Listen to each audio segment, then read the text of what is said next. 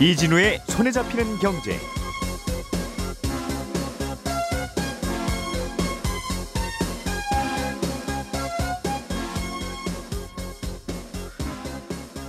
안녕하십니까 이진우입니다. 지금은 어, 내가 사용하는 은행 어플리케이션에 들어가면 그 은행에서 판매하는 금융 상품만 이용이 가능한데 앞으로는 어, 은행 앱에서 보험, 증권, 신용카드 서비스도 함께 이용할 수 있도록 정부가 규제를 풀기로 했습니다. 이렇게 말씀드리면 야 엄청난 변화가 오는구나라는 생각도 들고 또 어떤 분들은 간단한 것 같은데 그게 그동안 안 됐다는 건가? 라는 생각이 드시기도 할 텐데 그동안 왜 이런 서비스는 안 됐던 것인지 앞으로 되게 되면 어떤 변화가 있는지 좀 들어보겠습니다. 7월 말 기준으로 청약 통장의 누적 가입자 숫자가 감소했습니다. 아, 그러면서 집값이 꺾여서 그런 거다라는 보도들이 나오는데 또 다른 해석도 있는 모양입니다. 이 얘기도 좀 들어보겠고요. 유럽의 천연가스 가격이 또 폭등했습니다. 이 소식도 전해드리겠습니다. 8월 24일 수요일 손에 잡히는 경제 바로 시작합니다.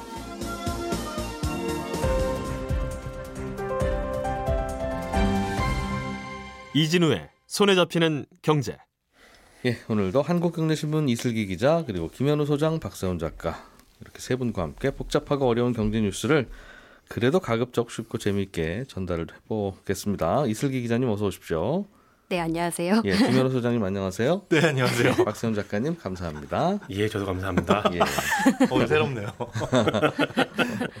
원래 게 좀 나은 것 같죠? 예. 이슬기 기자님, 네, 앞으로는 은- 은행 앱을 켜면 뭐 적금, 보험, 대출 뭐 여- 다양한 금융 상품들이 다 들어 있어서 비교 좀 하고 이렇게 할 수 있게 한다. 뭐 그런 것 같은데요. 네, 맞습니다. 지금은 은행 어플을 키면은 그 은행에서 판매하는 상품만 비교를 할 수 있고 가입을 할 수 있지 않습니까? 예. 그런데 앞으로는 그 은행 어플을 키면은 예적금 상품뿐만 아니라 다른 이제 보험회사에서 파는 보험 상품 음. 아니면 대출 상품 이런 걸 한꺼번에 비교할 수 있게 한다는 내용입니다. 예. 이제 기존 금융 사의 경우에는 은행이나 보험, 증권 같은 계열사들이 다 있으니까 이 계열사들의 어플을 하나로 모을 수 있는 효과가 생기고요. 핀테크 기업 같은 경우에는 자사 어플에 다른 업체의 상품들을 여러 개 깔아놓을 수가 있게 됩니다. 음. 대신 이제 이런 서비스를 정부도 이제 처음 해보는 거니까 일단은 혁신금융 서비스, 즉 샌드박스로 이 서비스를 지정을 해가지고 몇몇 업체에 이걸 풀어줘 보고 앞으로 추이를 봐서 괜찮을 것 같으면 더 열어주든 하자라는 겁니다. 한 곳에서 이것저것 비교하는 서비스는 그동안 다른 산업에서는 많았는데 왜 금융업에서는 상품 비교해 주는 서비스가 없었던 거예요? 금융 상품을 비교하는 서비스를 갖고서 예. 정부가 뭐라고 했느냐면 이거는 사실상 가입을 전제로 하고 있는 거다. 가입 권유. 예. 예. 그러니까 금융 상품을 가입시키는 업체들이 받는 규제를 받아야 한다고 봤습니다. 금융 상품을 가입시키는 업체가 따로 있어요? 또 이제 펀드 같은 경우에는 펀드 권유 가입자 뭐 이런 음. 라이센스가 다 따로 있거든요. 아, 예. 그런 이제 라이센스를 다 받아야 된다라는 겁니다. 음. 그런데 이제 문제는 그 규제들이 다 오프라인을 전제로 하고 있어서 네. 핀테크 업체들이 나 정말 받고 싶어도 이거 받을 규제가 없었던 겁니다. 왜냐하면 이제 현행법 상품, 상으로는 어떤 상품의 고객을 가입시키려면은 첫 번째 정부의 승인을 받아서 상품을 직접 만들어 팔든지 아니면 중개업자 등록을 해서 상품을 소개하고 가입을 시키든지 둘 중 하나를 했어야 합니다. 그런데 일단 핀테크 업체들의 경우에는 상품을 직접 판, 만들어 파는 건 좀 어렵지 않습니까? 그거 하려고 핀테크 한 게 아니니까요. 예. 예. 그럼 이제 남은 거는 중개업자 등록을 하는 건데 네. 이제까지는 핀테크 업체가 딸 수 있는 중개업자 라이센스가 대출 분야 말고는 없었습니다. 아. 뭐 아까 말씀드렸듯이 예를 예. 들어서 펀드를 팔려면 투자 권유 대행인이라고 이걸 등록을 해야 하는데 네. 이거는 법인은 등록할 수가 없거든요.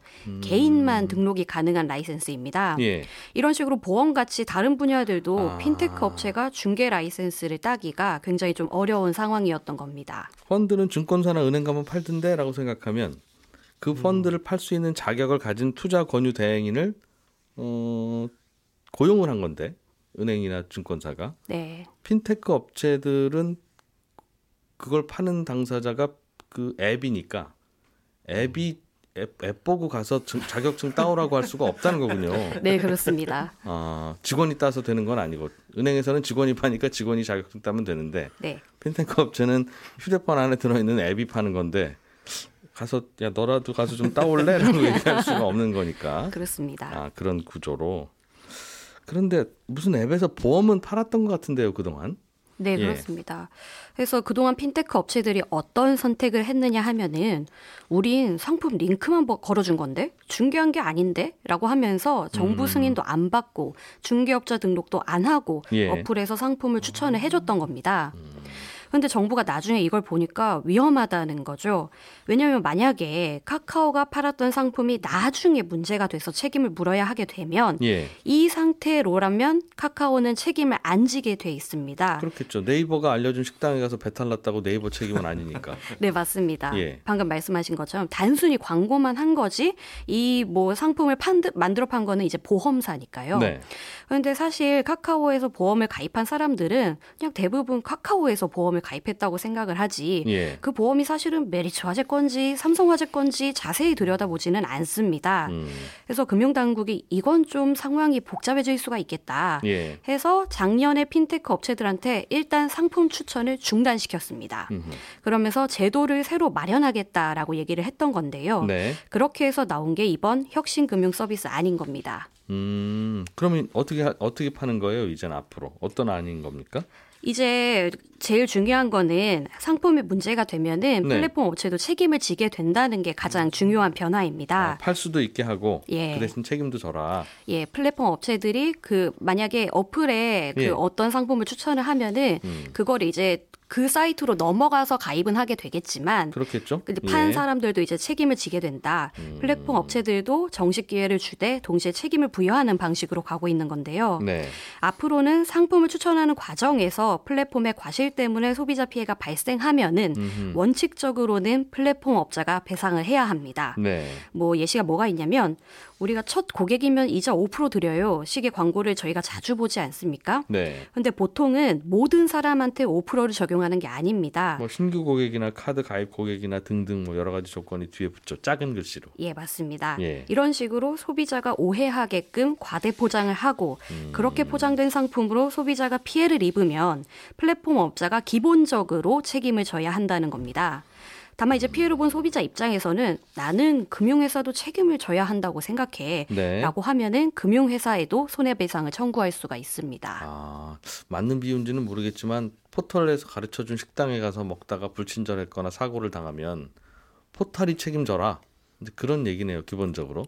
그걸 이제 과대하게 포장해하고 광고해서 그러니까요. 예, 그렇습니다. 근데 그건 그냥 링크만 걸어준 건데?라고 하면 또 분쟁은 있을 수 있겠네요. 네, 그렇습니다. 음. 어느 페이지에서 광고를 했느냐에 따라서 저는 식당 페이지로 넘어갔을 뿐입니다라고 하는 것과 알겠습니다. 어쨌든 음, 그럼 그 접촉점에 대해서는 정리가 좀 된 것 같은데 앞으로는 그러면 모든 회사의 상품, 모든 상품이 다 어떤 하나의 앱에서 비교될 수 있게 된 건가요? 지금으로서는 그렇지가 않은데요. 네. 일단은 소비자들이 이해하기가 쉬운 상품들, 그래서 사고가 덜 날 것 같은 상품들부터 풀어, 풀어줘 보자는 겁니다. 음, 그런 상품에 포함이 되는 게 예금이랑 보험, P2P 상품 같은 건데요. 네. 다만 보험 중에서도 종신보험이나 변액보험, 외화보험 같이 조금 이제 구조가 복잡한 상품은 일단은 제외를 했고요. 음. 펀드도 불안전 판매 이슈가 있을 수가 있으니까 일단은 제외가 됐습니다. 네. 금융당국은 이제 한 반년 정도의 추이를 지켜보고 음. 더 대상을 넓힐 수가 있다고 언급한 상황입니다. 그렇군요. 지금까지 팔던 거 팔게 해준 거네요. 예금 보험 P2P. 네. P2P가 안 위험한 건 아닌데 절대. 지금까지 그냥 놔뒀으니까 계속 팔게 한다. 네. 원칙이라는 건 항상 있는데 또 그동안 관행을 무시할 수도 없으니까 항상 이런 식으로 열심히 열심히 가고 있는 건지 쉽지는 않은 판단이네요. 예. 박 작가님, 네. 유럽의 천연가스 가격 또 네. 오르고 있다는 소식인데 그렇습니다. 아, 사실은 유럽의 천연가스 가격과 우리나라 천연가스 가격은 전혀 다른 거죠. 다릅니다. 어, 그러니 그냥 우리는 이거 왜 관심 가져야 되나 이런 생각도 들기는 드는데. 들긴 들지만 이 예. 소식은 우리나라에 달러온 환율 그리고 우리나라의 LNG 수입 가격에도 돌고 돌아서 영향을 주는 아주 중요한 뉴스입니다. 음, 어제? 제가 달러원 환율이 오르는 이유 중에 하나가 예. 유로화가 약세가 되는 바람에 대체제인 달러를 찾는 수요가 늘었고 그게 돌고 돌아서 우리나라 환율에도 영향을 미치는 거다. 이렇게 말씀을 드렸는데 유럽이 경기가 안 좋으니까 우리나라 환율이 오른다는 거죠? 그렇습니다. 예. 어제 예로 들었던 건 제가 독일이었고요. 근데 천연가스 가격이 오르는 것도 영향이 있거든요. 음. 그러니까 엊그저께 그 9월 인도분, 9월 인도분 가스 선물 가격이 장중에 1메가와트 시당 약 39만 원까지 올랐습니다. 음. 이게 전 거래일보다는 20% 넘게 뛴 거고요. 평소에 전쟁 나기 전 요즘 이렇기 전에는 보통 얼마였어요? 1년 전에 대략 3만 4천 원이었습니다. 1메가와트 시당 네. 가스가 네. 지금 얼마라고요? 39만 원입니다. 10배가 올랐네요. 10배가 오른 겁니다. 와. 그래도 최근에 이렇게 왜 이렇게 올랐냐면 예. 계속 오르는 와중이긴 했었는데 잠깐 꺾이기도 했지만 러시아가 이달 말에 또 공급을 일시 중단하겠다고 유럽 국가들한테 통보를 했어요. 그러는 바람에 급등을 한 건데 그러면서 가스 가격이 급등을 하니까 생각보다 유럽의 에너지 공급난이 심각하겠구나. 이 예. 얘기는 곧 유럽 경제가 더 안 좋아지겠구나라고 다들 생각을 하게 되면서 유로화의 달러 대비 가치가 20년 만에 최저치를 기록했거든요. 네. 그러면서 이제 우리나라의 달러 원 환율이 어제 또 잠깐 올랐는데 달러의 만큼씩 또 올랐는데 음. 그 이유가 바로 유럽의 천연가스 가격의 여파라고 해석들을 합니다. 그러니까 어제 우리나라 외환 시장에서 환율이 또 오른 것도 네. 생각해 보면 유럽에서 천연가스 가격이 급등하는 바람에 네, 그럼 유럽 나라들이 어려워지겠구나. 그렇죠. 공장도 못 돌리고 네. 잘 돌아다니지도 못하고 네, 그러면 경제가 안 좋을 테니 유로화는 약세, 달러는 강세. 그렇습니다. 그래서 한국의 외환 시장에서도 화- 달러가 강세. 네, 그렇게 됐다는 거죠. 돌고 돌아 그렇게 되는 겁니다. 음, 그렇군요. 아무튼 유럽에서도 그래서 러시아가 자꾸 수도 아, 수도꼭지가 아니죠. 가스 밸브를 잠근다 잠근다 하니까 네, 아 우리도 러시아 말고 좀 다른 데서 사옵시다라고 네, 생각해서 하- 생각은 하고 있는데 파이프라인은 러시아로밖에는 연결이 안 돼 있으니 네, 저 한국이나 일본처럼 가스를 배로 실어오자 그렇죠. 아, 뭐 그런 생각을 하는 모양이에요. 그러는 바람에 그 LNG를 운반하는 배에 예. 빌리는 비용이 많이 오르고 있어요. 이 아, 가격이 가스 지금 운반선 임대료가 네.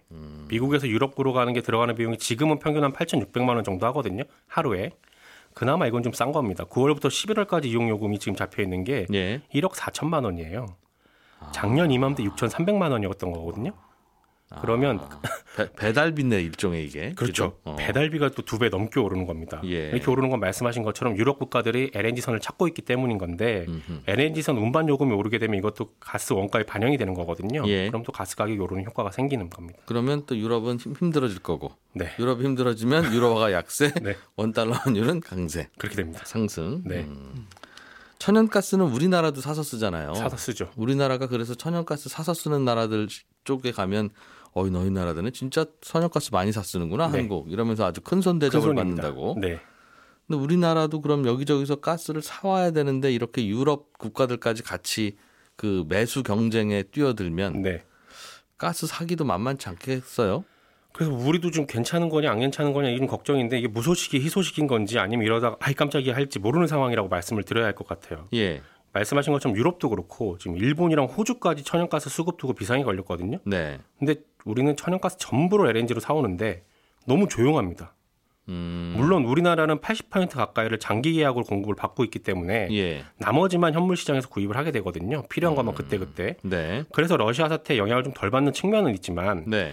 겨울철에는 난방용 가스 수요가 급증을 하기 때문에 현물 의존도가 다른 계절보다 높아지게 됩니다. 장기 계약으로 받는 거 말고도 더 사와야 된다는 사와야 거죠. 됩니다. 예. 근데 우리나라는 지금 아무런 영향이 없는 건지 아니면 정부가 대비를 잘 해놨으니까 걱정할 필요가 없는 건지 예. 이걸 지금 묻는 사람도 없고 설명하는 사람도 없습니다. 아하. 다만 며칠 전에 가스공사에서 낸 자료를 보면 하절기에 필요한 그러니까 여름에 필요한 양보다는 더 많은 양을 쟁여두고 있는 걸 확인이 됐는데 네. 올 겨울에 가스 공급을 하는데 필요한 양은 얼마나 되는지 필요한 양 대비 어느 정도로 지금 가지고 있는지 필요한 현물은 얼마나인지를 공개를 안 하고 있어서 알 수가 없습니다. 그러면 대한민국도 올 겨울 큰일 나는 건지. 네. 아이 별일 없어요. 왜 이렇게 호들갑이세요? 인지를 알 그렇습니다. 수가 없다 우리는. 없습니다. 물어봐도 돌아오는 공식적인 답변은 이겁니다. 제가 그대로 말씀드릴게요. 예. 구체적인 시기 등 필요 물량 확보 계획은 국제 가스 가격에 영향을 미치는 음. 주요 요인이므로 공개할 수 없음을 양해해 주시기 바랍니다. 이게 가스공사 쪽의 공식적인 보도자료 내용이거든요. 아. 예. 물론 아까 말씀하신 것처럼 가스공사가 국제 LNG 시장에서는 큰 손으로 통하기 때문에 물량은 어떻게든 확보를 할 수는 있을 겁니다. 음. 다만 현물 시장 가격이 제가 앞서 말씀드렸듯이 작년보다 아주 많이 오른 상황이기 때문에 예. 정말 확보가 가능한지 확보가 가능하다면 얼마에 가져오게 되는지 왜냐하면 비싸게 가져오면 그게 또 전기요금 인상으로 이어질 수가 있거든요. 음. 네. 그러니까 얼마에 가져올 예정인지가 미리 미리 좀 나와 있어야 저희가 걱정을 하든지 아니면 좀 안심을 하든지 할 수 있을 것 같은데 이건 제 취재 범위를 넘는 일이라서 여기까지만 말씀을 드리겠습니다. 아, 그 대한민국이 가스 많이 사야 되는 나라인데 네. 저 나라가 지금 굉장히 초조한지 네. 그냥 마음 편한지에 따라서 가스 파는 나라도 자세를 바꾼다. 네. 그러니 우리는 속으로 초조해도 아무렇지도 않은 집 가서 가스 있어요? 네.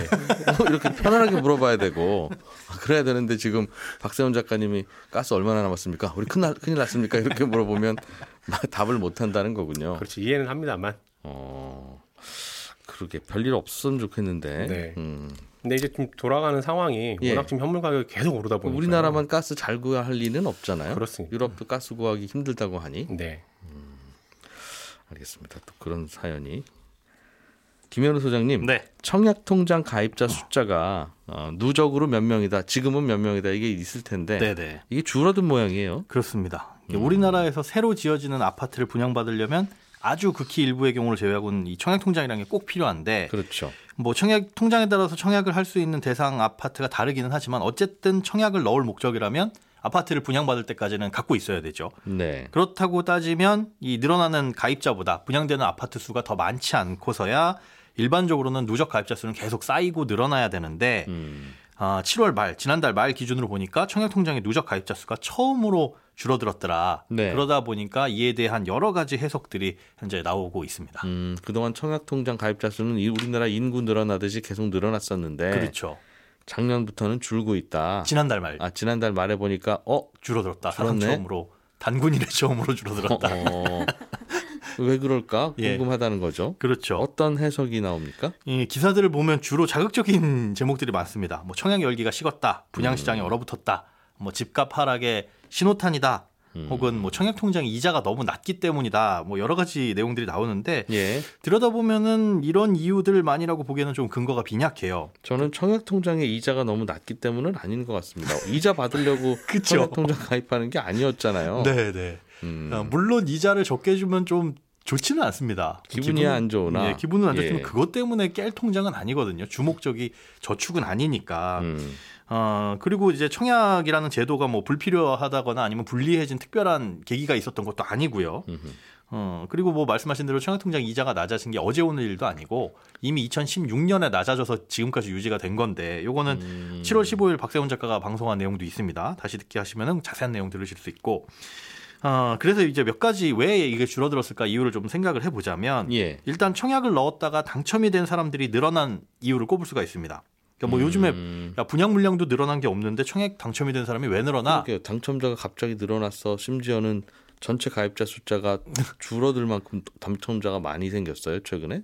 아니죠. 그렇게 볼것 수는? 또 없습니다. 예. 그런데 아, 지난달에 제가 말씀드린 것 중에 일부 아파트에서는 미계약 물량이 계속적으로 나타난다. 네. 이 소식을 전해드린 적이 있는데 음. 미계약은 부적격 당첨이 되거나 아니면 당첨이 되고도 계약하지 않는 물량을 말하죠. 계약을 하지 않더라도 당첨이 되면 일단 청약통장은 못 쓰게 됩니다. 물론 이제 청약통장이 필요 없는 뭐 줍줍 이런 아파트들도 있지만 네. 그런 아파트에 당첨이 된다고 하더라도 계약을 포기하면 어, 짧게는 뭐 5년에서 길게는 아. 10년까지 재당첨에 제한을 받으니까 못 쓰는 통장이라고 생각을 할 수가 있는 거죠. 그러니까 이 동네 아파트 천 가구 분양 그러면 네. 최소한 천 개의 통약 청약 통장은 세- 세상에서 사라진다는 거죠. 그 얘기죠. 어, 예, 거기다가 넣었다가 당첨이 된다. 당첨- 라고. 천 가구니까 천 개의 당첨자는 나올 테니까. 네, 그렇죠, 그렇죠. 음. 음, 그렇다라는 거죠. 예. 그리고 거기에서 만약에 200이 포기를 했다. 예. 라고 하면 당첨됐다 포기하더라도 청약통장은 사라지는 거고. 그러니까. 그럼 200에 또 다시 들어가는 사람들이 있을 거고 거기서 또 당첨자가 나올 거고요. 예. 그런 미계약 물량이 계속 나오고 있다는 것도 생각을 해봐야 되고 네. 어, 이런 것 때문에 청약통장 가입자 수가 줄어드는 건 청약 열기가 식어서가 아니라 오히려 청약 열기가 식지 않아서 계속 청약을 하는 바람에 네. 그것 때문에 소진되는 게 많다라고 해석할 수도 있는 거예요. 그러니까 음. 청약 열기가 지금 상대적으로 뜨거웠던 서울하고 수도권 5대 광역시의 가입자 수가 줄었는데 네. 전국적으로 보면 이렇게 줄어가지고 전체적으로 줄어든 걸로 보이지만은 이 서울 수도권 5대 광역시 가입자 수를 제외하고는 다른 지역들은 늘어났거든요. 음. 이걸 생각해 보면 아 청약 열기가 식지 않아서 청약통장을 계속 쓰는 바람에 음, 그랬구나라는 되는 해석도 거다. 되는 거죠. 어, 다만 새로 가입하는 사람들은 많지 않으니까 네, 쓰- 이제 사용하는 청약 통장 숫자가 더 많은 거고 그렇죠. 신입생들이 안 들어오니까 맞습니다. 그렇죠? 소, 어, 소장님 말씀은 자꾸 졸업하니까 학생이 그렇죠. 줄죠. 네.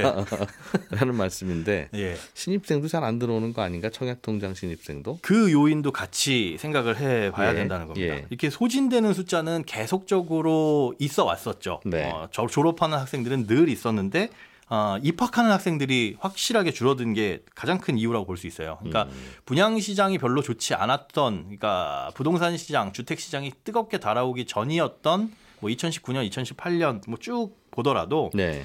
어, 가입한 지 6개월이 안 되는 신규 가입자라고 볼 수 있는 청약통장의 숫자가 매달 200만 명 이상을 상회했었어요. 음. 200만 명에서 250만 명 왔다 갔다 했는데 예. 아, 작년 7월부터 190만 명대로 떨어지더니 올해 2월부터는 150만 명, 160만 명으로 확 떨어졌습니다. 음. 신규 가입자가 이만큼 많이 줄었다는 거죠. 청약통장 같은 경우에는 1인 1계좌만 갖고 있을 수 있으니까 네. 사실은 태어나면서 하나만 갖고 있을 수 있는데 출생 인구가 점점 줄어들다 보니까 어, 더 이상 뭐 신규로 가입할 사람은 줄어드는 반면에 음. 졸업하는 사람들, 뭐 청약에 당첨되거나 아니면 집을 사서 유주택자가 되는 바람에 뭐 청약 통장이 굳이 필요가 없거나 예. 이런 분들 불필요하다고 생각해서 해약하는 사람들은 자연스럽게 늘어나서 해약이 되니까 소진되고 있는 거니까 쉽게 말하자면.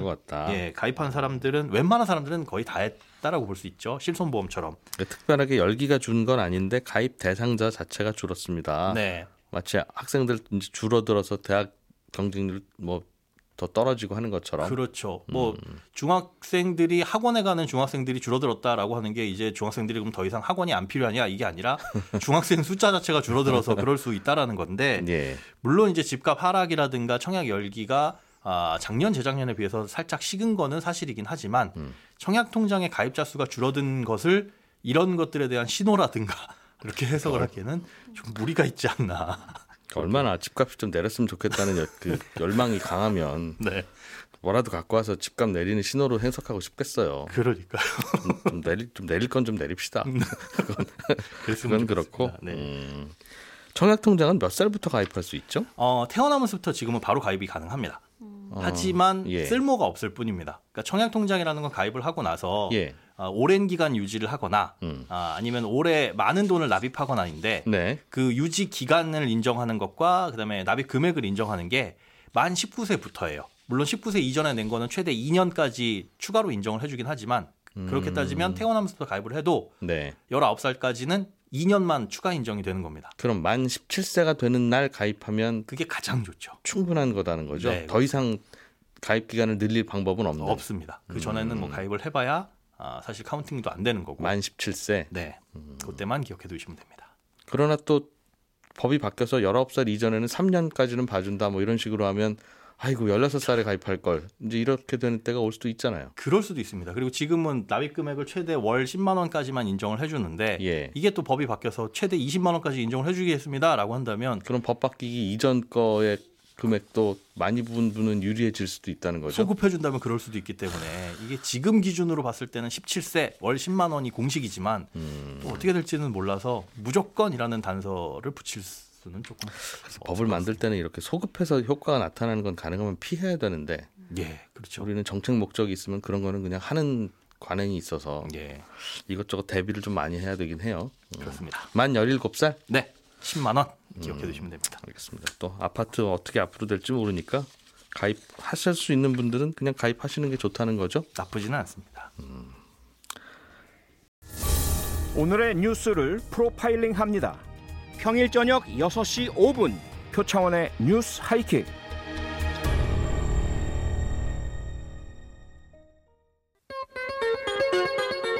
예, 이슬기 기자, 박세훈 작가, 김현우 소장 세 분과 함께했습니다. 저는 11시 5분에 손에 잡히는 경제 플러스에서 또 인사드리러 오겠습니다. 이진우였습니다. 고맙습니다.